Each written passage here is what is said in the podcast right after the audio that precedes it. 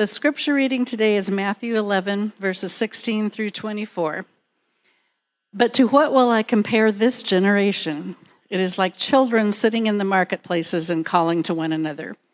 We played for the, the flute for you, and you did not dance. We wailed, and you did not mourn. For John came neither eating nor drinking, and they say, He has a demon. The Son of Man came eating and drinking, and they say, Look, a glutton and a drunkard, a friend of tax collectors and sinners. Yet wisdom is vindicated by her deeds. Then he began to reproach the cities in which most of his deeds of power had been done because they did not repent. Woe to you, Chorazin! Woe to you, Bethsaida! For if the deeds of power done in you had been done in Tyre and Sidon, they would have repented long ago in sackcloth and ashes. But I tell you, on the day of judgment, it will be more tolerable, tolerable for Tyre and Sidon than for you. And you, Capernaum, will you be exalted to heaven? No, you will be brought down to Hades. For if the deeds of power done in you had been done in Sodom, it would have remained until this day. But I tell you that on the day of judgment, it will be more tolerable for the land of Sodom than for you. Every single one of us in this room has the ability to make choices. Every single one of us. We, we chose uh, uh, what we were going to do today so far. We, we chose to be here. Uh, that's one of the wonderful things about that I think that, uh, that God gives us is choices. We love to blame God for everything, but He gives us choices to do good. He also gives us choices to do bad. Um, you know, we, we always hear stories about people saying that, that um, if God were so loving, why are people starving? Why, why do people go without? Why, why, why is there homeless? I think the responsibility on that line lies with us. You see, God gave us choices, also gave us the materials in this world that we could actually feed the world. We truly could feed the world. But sadly, there are people that have chosen not to a lot of the suffering that we uh, see in this world, that we experience in this world, derives from choices that we make, that freedom that God gives us, those choices that we make.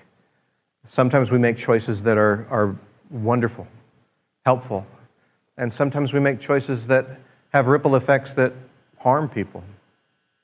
And sometimes the choices that we make are a little bit harder to make Sometimes we're not even really aware of it.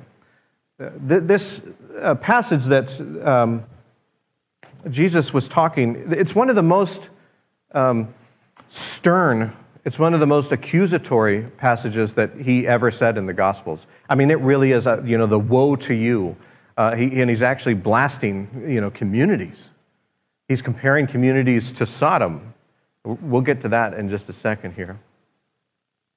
But what he's talking about truly, he's reiterating the choices that we make in this world. Choices 2,000 years ago and the same choices we make today. When I was a kid, uh, my mom told me that uh, I was born uh, as a feeler. I was uh, high empathy rates. I loved, uh, uh, if I felt something, you would know it. Um, I didn't match the typical boy, I guess. I, I played with uh, stuffed animals more than I played with like the, uh, the G.I. Joes or anything like that. Uh, I wasn't really into sports. I used to play with like puppets and I used to love to use my imagination. I love to draw and I love to do all kinds of things like that. But as I got older, I started to realize that the, the, the, who I was, the choice that I was making of who I was, uh, who I was born to be wasn't matching some of the other things that I was seeing in the world. You, you watch commercials and stuff, and you see uh, boys playing with, uh, you know, toy guns and action things and footballs and all of that kind of stuff. You, you, you never really saw them playing with stuffed monkeys, which is what I did, you know. And I, as I got a little bit older, I started to realize how much my personality clashed with my, my dad's personality. My, dad was a very macho person. You know, he was about as tall as I was, but he was built. You know, he was a, uh, uh, he worked most of his life lugging things. He was a meat packer, and one of his jobs was when they brought the beef, they would jump, they would uh, uh put it on his shoulders, and he would have to carry these big, heavy things. So he was, you know, he looked like a bald headed gorilla, you know, just a huge guy there. And even when he was growing up, he was uh, uh, in the, this was the 1950s, he was a, a, greaser. He had the leather jacket. He got into fights. Um, I remember seeing the leather jacket actually when I was a kid and had all these marks on him. And he said those were from chains and knives. I don't know if that was true, but boy, did that scare me. I didn't even want to wear the jacket. Uh, but it was really heavy, and he got into trouble a lot. One time he, uh, he just up and hitchhiked to California and then called his parents from there and just said, I'm in California. I'll be there for a while. I mean, he was just always getting into trouble and he was just uh, always that kind of macho guy. And as I got older, I, I started to realize that that's not who I was, and we clashed quite a bit. I, I wasn't the person that I felt uh, at the time, I wasn't the person that my father wanted me to be. And he kept trying to uh, tell me, you know, to, to do more things. He, uh, like, uh, he wanted to teach me about cars, and, and he wanted to uh, get me involved in, in sports. And he wanted, you know, he wanted to encourage that, that masculine brr side. And I just, I wasn't that. You know, wisdom plays something when, when you add age. And I'm getting to the age where I should, by this time, have a lot of wisdom but uh, I continue to learn things. But one of the things I learned is that the person that my father became was a choice. And it was a choice that was hard for him to make. In the 1970s, when I grew up, there was a distinct difference between men did this, women did this. Um, I, I, feel like we're, we're growing out of that a little bit, and I'm really grateful for that. But at the time, uh, the, the role that I was playing as, as a male was not matching, you know, what we saw. But in my father's time, in the 1940s, late 1940s, early 50s, it was even more pressure. You know, you're, you're a man, you do this. And I started to think that maybe my father didn't have as much of that choice. I mean, he still had that choice, but it was, it's much harder to make when you're around that. And so he grew up into this mold of this macho, uh, headstrong, you know, uh, violent person. And in, by the time that he had children, uh, even in best intentions, he wanted us to be that way because he felt that that's what men are supposed to be. You're supposed to raise them that way, and if you don't, you're actually damaging them in some way. it was after my father started to get even uh, older and I started to get older that I started to see just how unhappy my dad really was. Miserable. Um, he was not a happy guy. He was a, a very insecure guy. By the time that he uh, reached his uh, final years, uh, he never even wanted to leave the house. Um, you know, there was a couple of times that I look back, little pockets where uh, something would happen or there would be uh, sadness or, or, or even happiness, where I would see little traces, little, little traces of emotion from my father, this macho guy. Little traces that reminded me of myself. Things that made me think he's like me. But then, as soon as that would, he would show that, he would, he would cover it up again. And he would get, you know, stern and macho again. And I started to wonder underneath all of this exterior, is my father truly more like me than I thought? And maybe that's why he's so sad. My dad had a lot of sadness, and he he, his behaviors pushed people away.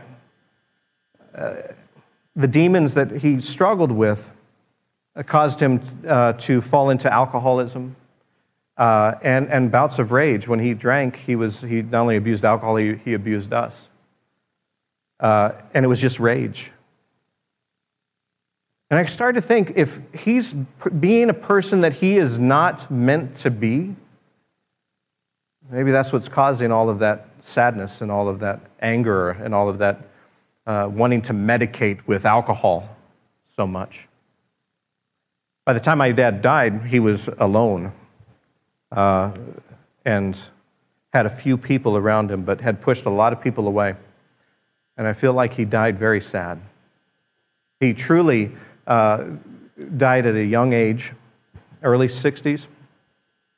Uh, and I truly feel like he, uh, he had given up and drank and ate, and uh, his life choices, it was a slow suicide.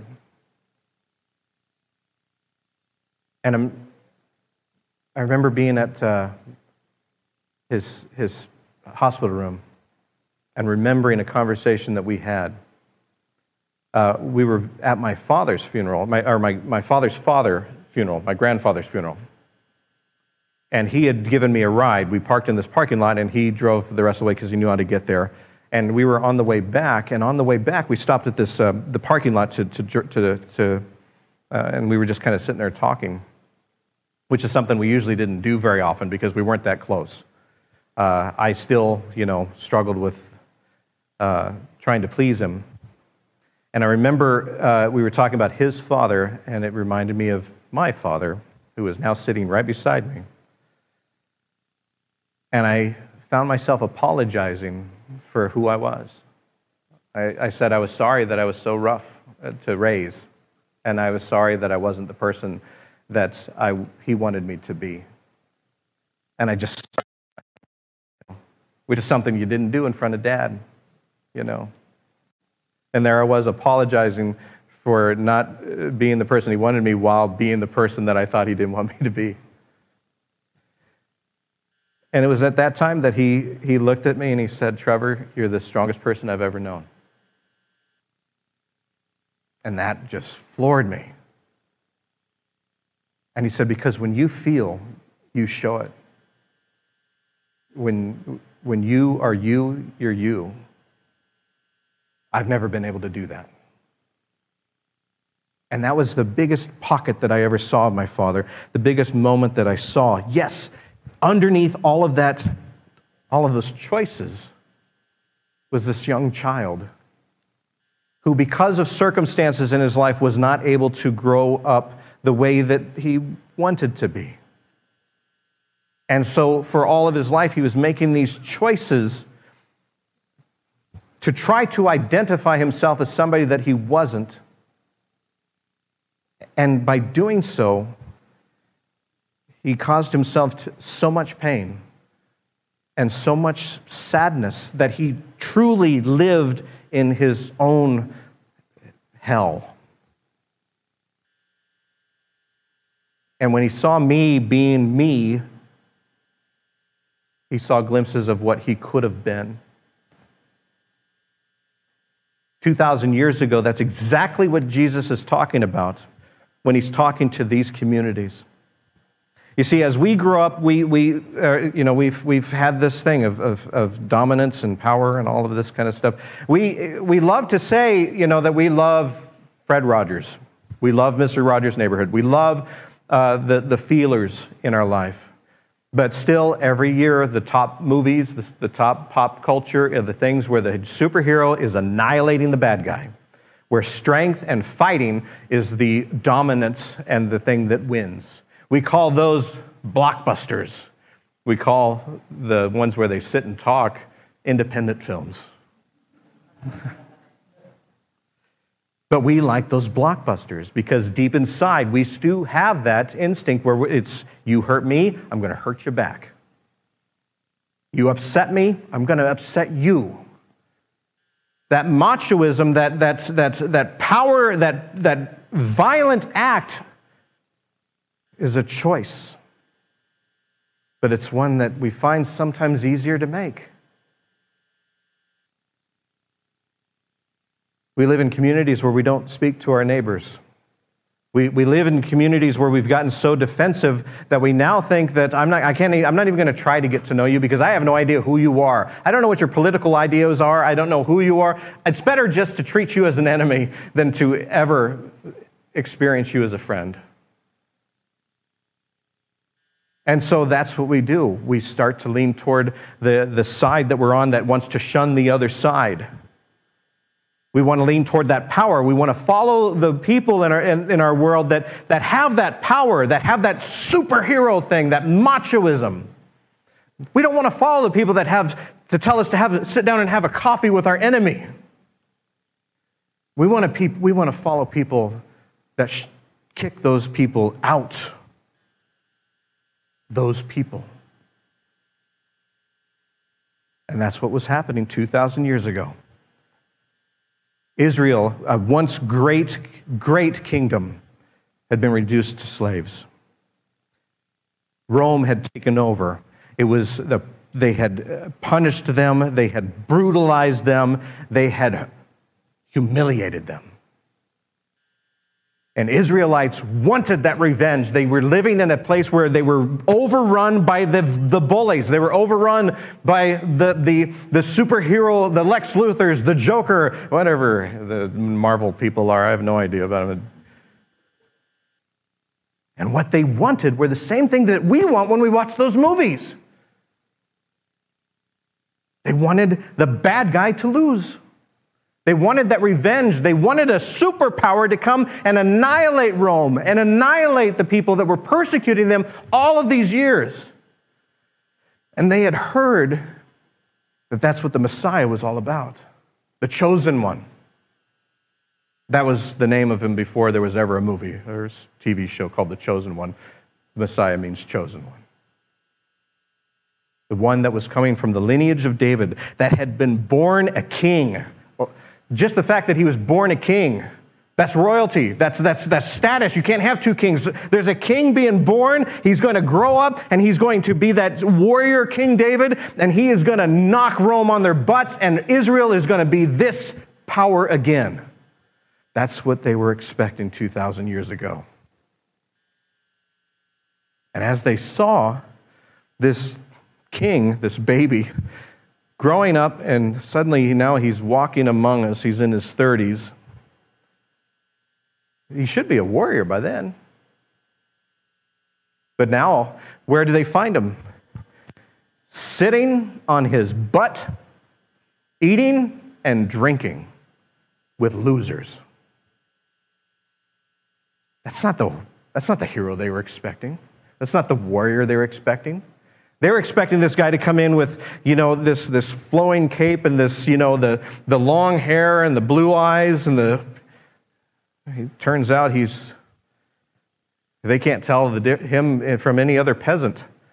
His clothes are shabby, he's poor, and he is over there with tax collectors having a beer. They didn't like that choice that he was making.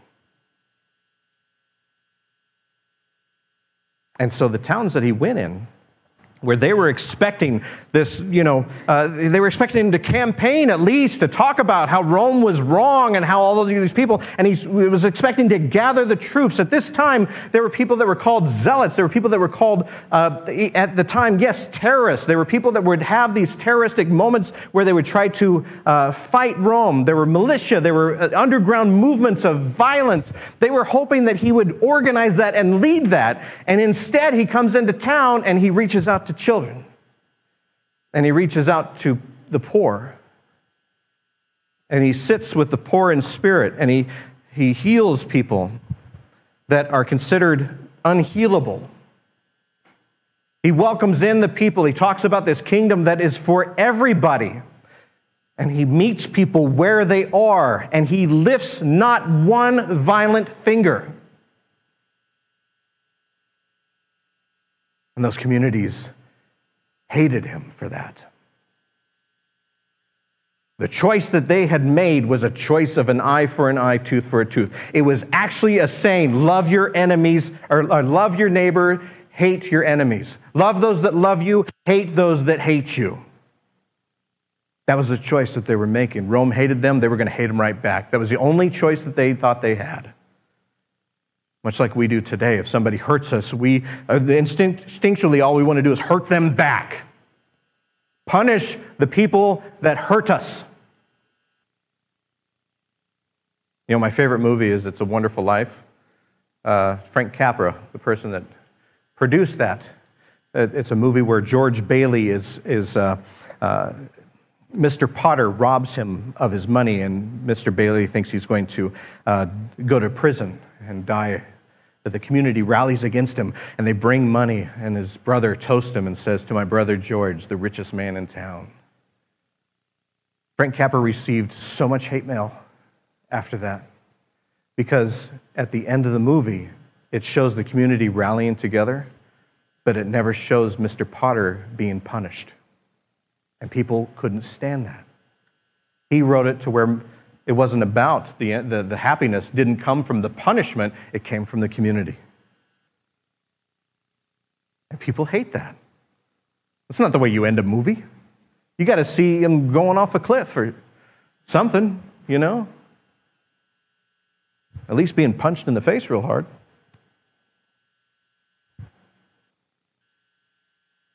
The towns that Jesus performed these miracles, these actions of kindness, this, these actions of love, these actions of you be you, they wanted no part of. And that's when he says his most stern, stern thing that he ever says in the gospel. This is hatred stuff. I mean, this is, this is stuff where he is saying, You are going to be in hell. Well, when I think about my father and the choices he made, I hear that in a realistic tone. I don't think that Jesus was saying you're actually going to live in, eternity with hell. I think what Jesus often tells us is that if you make these choices, your life is going to be a living hell. I know for my father it was. And these towns that were just focused on inward thinking, on violence, on not letting people in, on annihilating the enemy, they were living in their own hell.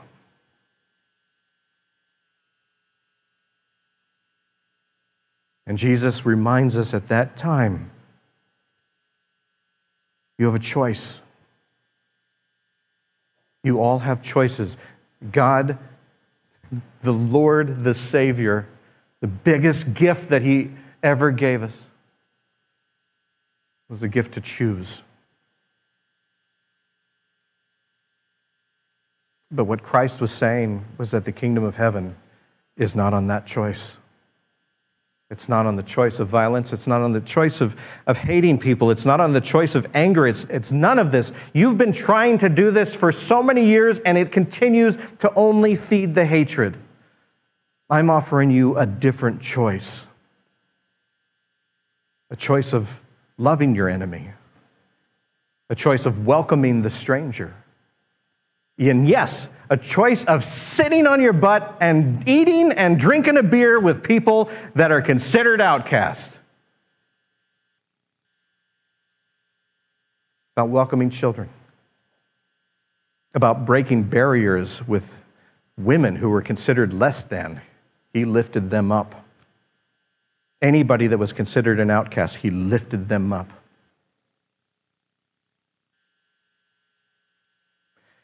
And that's when he compares those places to Sodom. Boy, Sodom, we love to, we love to point that out. You know, Sodom, you know what they did over there? And that's what you're going to have. You know, boy, he hates them because he hates that and all that kind of stuff.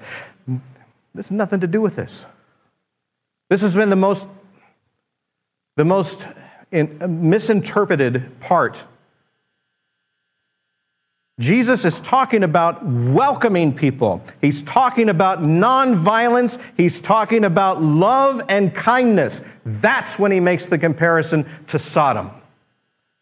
He is saying, You're not welcoming me just as Sodom didn't welcome people. Sodom was a violent place, a place that treated everybody as their enemy, a place that did not share kindness, and love. If you are making those same choices, you're no better than they are. It had nothing to do with lifestyle or anything like that. It had to do with welcoming people, loving people, being kind to people, Those are the miracles that he's performing in the town, and those are the miracles that he's saying were rejected from those communities. That's when he compares it to Sodom.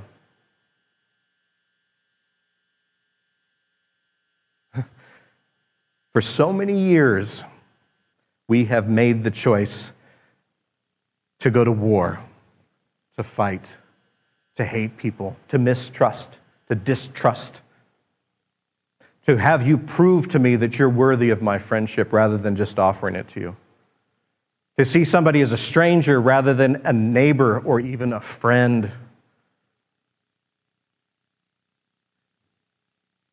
There's debate of how old this, this world is. But I can tell you this as long as it's been here, that's never worked. We continue to see war after war. We continue to see hatred after hatred. We continue to see race conflict, gender conflict. We continue to see people not respecting each other, people hating and harming each other. And the message of Christ is clear there is another choice. Would you pray with me? Gracious and loving God, help us to choose what matches the kingdom of heaven. Help us to hear that, that, that warning that you gave us 2,000 years ago of this, these choices of, of hatred and unkindness and not loving. They're not the way. Help us to choose to be who we are, to love one another, and to love others for who they are, to celebrate community, to celebrate peace, to celebrate the kingdom. Amen.